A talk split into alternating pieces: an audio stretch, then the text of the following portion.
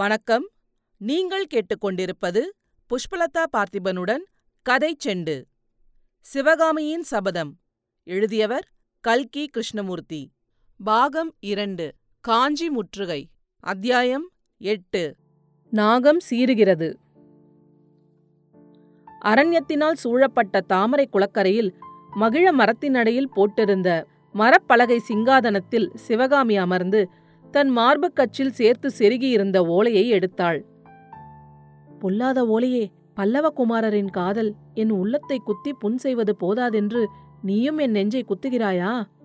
என்று சொல்லிக்கொண்டே அந்த ஓலையை கண்ணிலே ஒற்றிக்கொண்டாள் பிறகு சற்று தயங்கி சட்டென்று தன் செவ்விதழ்களில் அதை ஒரு தடவை வைத்து எடுத்துவிட்டு வெறுமையாயிருந்த மேல் ஓலையை அப்புறப்படுத்தினாள். உள்ஏட்டில் முத்துப்போல் பொறித்த அழகிய சின்னஞ்சிறு எழுத்துக்கள் காணப்பட்டன. கண்களில் ஆர்வம் ததும்ப சிவகாமி படிக்கத் தொடங்கிய போது அக்கா அக்கா என்று பின்னாலிருந்து வந்த சத்தத்தை கேட்டு திருக்கிட்டாள். திரும்பி பார்த்தால் அந்த மர சிங்காதனத்தின் கைப்பிடி மீது ஒரு பச்சை கிளி உட்கார்ந்து அவளை கூர்ந்து கவனித்துக் கொண்டிருந்தது. கிண்கிணி ஒழிப்பது போல் சிவகாமி கலகலவென்று சிரித்துவிட்டு அந்த கிளியை பார்த்து சுகப்பிரம்ம முனிவரே உமக்கென்ன இங்கே வேலை? இளம் பெண்கள் தனிமையாக இருக்கும் அந்த புறத்துக்குள் ரிஷிகள் வரலாமா? அதிலும் பூஜை வேளையில் கரடி புகுந்தது போல் ஒரு கன்னிப்பெண் தன் காதலரின் ஓலையை படிக்கும் தருணத்திலா நீர் வந்து சேருவது? போம் போம் என்று கையை ஓங்கி வீசிய போது அந்த கை வீச்சானது கன்னத்தை நெருங்கி வரும் காதலனுடைய கரத்தை தள்ளும் அபிநயமாகவே தோன்றியது. அதற்கேற்றாற்போல் அந்த சுகமா முனிவரும் மாட்டேன் மாட்டேன் என்றார். சிவகாமி மறுபடியும் சிரித்துவிட்டு கூறினாள். வேதாதிரி ரிஷியே கதைகளில் வரும் அரசிலங்குமாரிகள் எல்லாரும் அந்த புறத்தில் உம்மை வைத்துக்கொண்டு எப்படிதான் ரகசியம் பேசினார்களோ தெரியவில்லை. இருக்கட்டும் இருக்கட்டும். நான் பல்லவ ராஜ்யத்தின் மகாராணியாகும் போது உங்களுக்கெல்லாம் அரண்மனையில் இடமில்லாமல் செய்து விடுகிறேன். அப்போது அந்த விஷமம் நிறைந்த சுகபிரம்மம் மாமல்லா மாமல்லா என்று உச்சத்தாதியில் கீச்சு குரலில் கத்திற்று. ஓஹோ அப்படியா சேதி. நான் அந்த புறத்திலிருந்து உங்களை துரத்தி அடித்தால் மாமல்லரிடம் சலுகைக்கு போவோம் என்று சொல்கிறீரா? நடக்காது முனிவரே நடக்காது.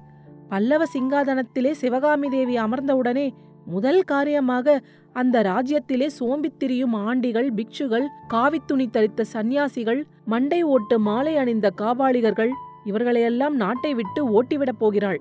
யோக்கியமாக கல்யாணம் செய்து கொண்டு இல்லறம் நடத்துகிறவர்களுக்குத்தான் பல்லவ ராஜ்யத்தில் அப்புறம் இடம் இருக்கும் தெரியுமா? நான் இந்த ஓலையை படிக்கும் வரையில் உம்முடைய திருவாயை மூடிக்கொண்டு சும்மா இரும். சும்மா இருக்க முடியாது என்பது போல் சுகர் ரதி ரதி என்றார். சிவகாமி திரும்பி பார்த்தாள். அங்கே ரதி துள்ளி ஓடி வந்து கொண்டிருந்தது. ரதி அந்த புறத்துக்கு தகுந்த சகி நீதான். எல்லாவற்றையும் கேட்டுக்கொண்டு வாயை திறக்காமல் மௌனமாய் இருப்பாய். இந்த ரிஷியோ எதையும் அறையும் குறையுமாய் கேட்டுக்கொண்டு நாலு பேர் இருக்கும்போது மானத்தை வாங்கி விடுவார். இந்த வேஷதாரி முனிவர் இங்கிருந்து தொலைந்து போன பிறகு உனக்கு மாமல்லரின் ஓலையை படித்து காட்டுகிறேன் ரதி. இவ்விதம் கூறி ரதியின் மோவாய் கட்டையை தடவி கொடுத்துவிட்டு சிவகாமி மீண்டும் ஓலையை பார்த்தாள். கையிலே பணியாரத்தை வைத்துக் கொண்டிருக்கும் குழந்தை அதை சாப்பிட்டால் ஆகி போய்விடுமே என்ற பயத்தினால் தயங்குவது போல் சிவகாமியும் ஓலையை படிக்கும் இன்பத்தை தள்ளி போட்டுக்கொண்டே இருந்து கடைசியில் படிக்கலானாள். ஓலையில் பிராகிருத பாஷையில் எழுதியிருந்தது பின்வருமாறு.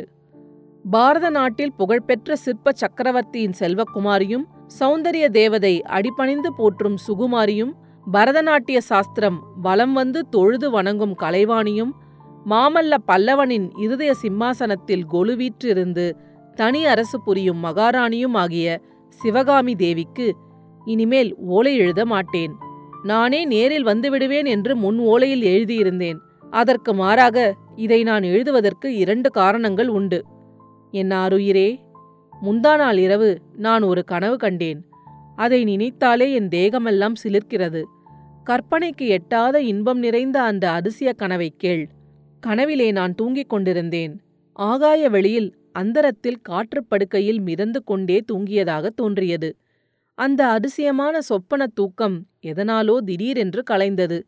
கண்களை விழித்து பார்க்க முயன்றேன். ஆனால் ஏற்கனவே கண்கள் விழித்துத்தான் இருந்தன. மேலும் கீழும் நாற்புறமும் ஒரே காடாந்தகாரமாய் இருந்தபடியால் என் கண்கள் திறந்திருந்தும் மூடியிருந்தனவோ என்று நான் ஐயப்பட நேர்ந்தது. உன் கண் இமையில் தீட்டிய மையை காட்டிலும் கரியதாய் என்னை சுற்றிலும் படர்ந்திருந்த அந்த அதிசயமான இருட்டை பற்றி நான் சிந்தித்துக் கொண்டிருக்கையில் எனக்கு சற்று மேலே எனக்கு சற்று மேலே வட்ட வடிவமான ஓர் ஒளி தோன்றக் கண்டேன். வர வர அந்த ஒளிவட்டம் அகன்று கொண்டு வந்ததோடு அதன் ஜோதியும் அதிகமாகி வந்தது.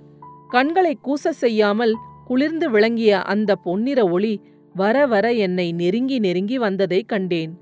அருகே வந்ததும் அந்த ஒளிவட்டம் உன்னுடைய திவ்ய வதனந்தான் என்று தெரிந்தபோது எனக்கு உண்டான வியப்பையும் களிப்பையும் எவ்வாறு சொல்வேன்? சிவகாமி விரைவிலே உன்னுடைய உருவம் முழுவதுமே தெரிந்தது.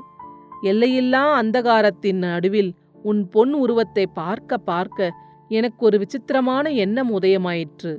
உன்னுடைய உருவமானது சாதாரண மனித தேகத்தைப் போல் இரத்தம் சதை எலும்பு தோல் இவைகளினால் ஆனதாக எனக்கு தோன்றவில்லை. நிலாமதியின் இளங்கதிரையும் மல்லிகைப்பூவின் இன்ப மனத்தையும் அன்னப்பட்சியின் இறகிலுள்ள மென்மையையும் செவ்வழி ராகத்தின் இன்னிசையையும் கலந்து உன் தூய திருமேனியை பிரம்மன் படைத்திருக்க வேண்டும் என்று கருதினேன். இவ்வாறு நான் உன் மேனி அழகாகிய மதுவை அருந்தி மயங்கி நிற்கையில் நீ என் அருகே நெருங்கி வந்தாய். என் முகத்துக்கு வெகு சமீபத்தில் உனது பொன் முகத்தை கண்டேன்.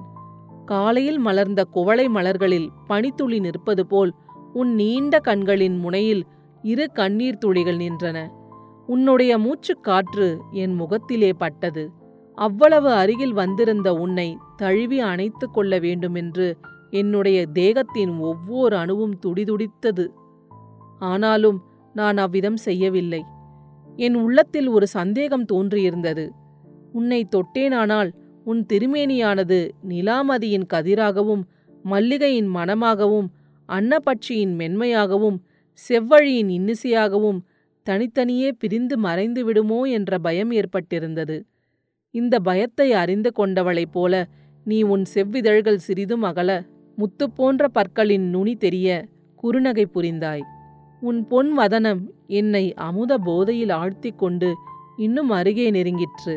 ஆ என் சொல்வேன் என் துரதர்ஷத்தை அந்த சமயத்தில் எங்கேயோ ஒரு நாகப்பாம்பின் சீரல் கேட்டது. சட்டென்று திரும்பி பார்த்தேன். ஒரு மரக்கிளையில் இரண்டு பட்சிகள் உட்கார்ந்து ஒன்றின் மூக்கை ஒன்று தொட்டும் கலகல என்று சப்தித்தும் விளையாடிக் கொண்டிருந்தன. அந்த மரத்தின் அடிக்கிளையிலிருந்து ஒரு நாகப்பாம்பு கருநிறமும் மஞ்சள் நிறமும் கலந்த உடலுடைய நீண்ட பாம்பு அந்த பட்சிகள் இருந்த கிளியை நோக்கி சரசர என்று ஏறிக்கொண்டிருந்தது. அந்த நாகத்தின் சீரலைத்தான் நான் கேட்டதாக தெரிந்து கொண்டேன்.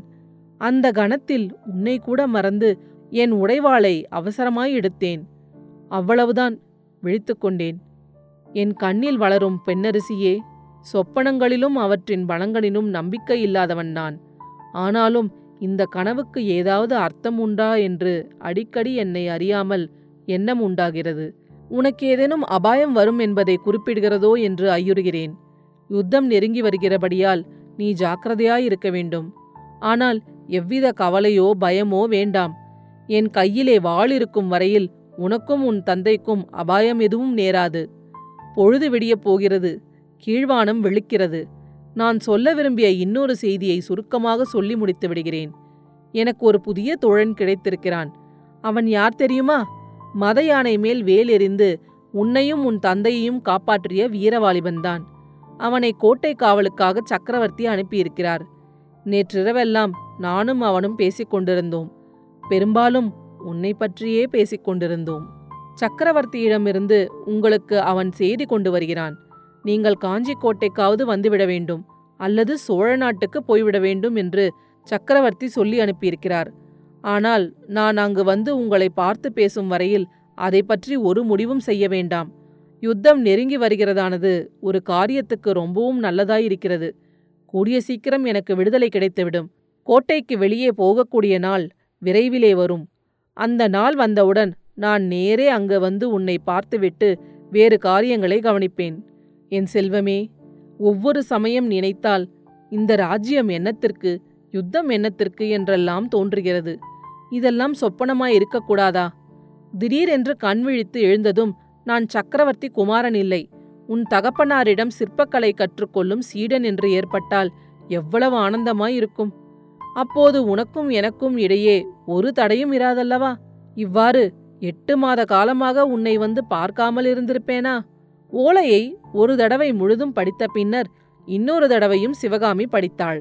பிறகு ரதியை பார்த்து ரதி பல்லவகுமாரரிடமிருந்து வந்த ஒவ்வொரு ஓலையையும் உனக்கு படித்து காட்டினேன் அல்லவா?